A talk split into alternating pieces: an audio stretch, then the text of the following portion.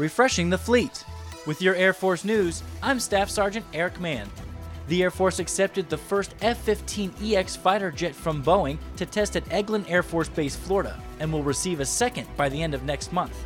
The F 15C and D fleet is nearly 40 years old and nearing the end of their useful lifespan, operating on the margins of structural integrity.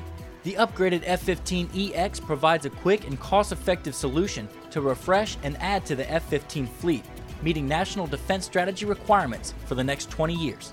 The new fighter is a two seat aircraft with fly by wire controls, digital cockpit, and advanced avionics systems. With its large weapons capacity, it's capable of carrying hypersonic weapons, giving it a critical role in future near peer conflicts.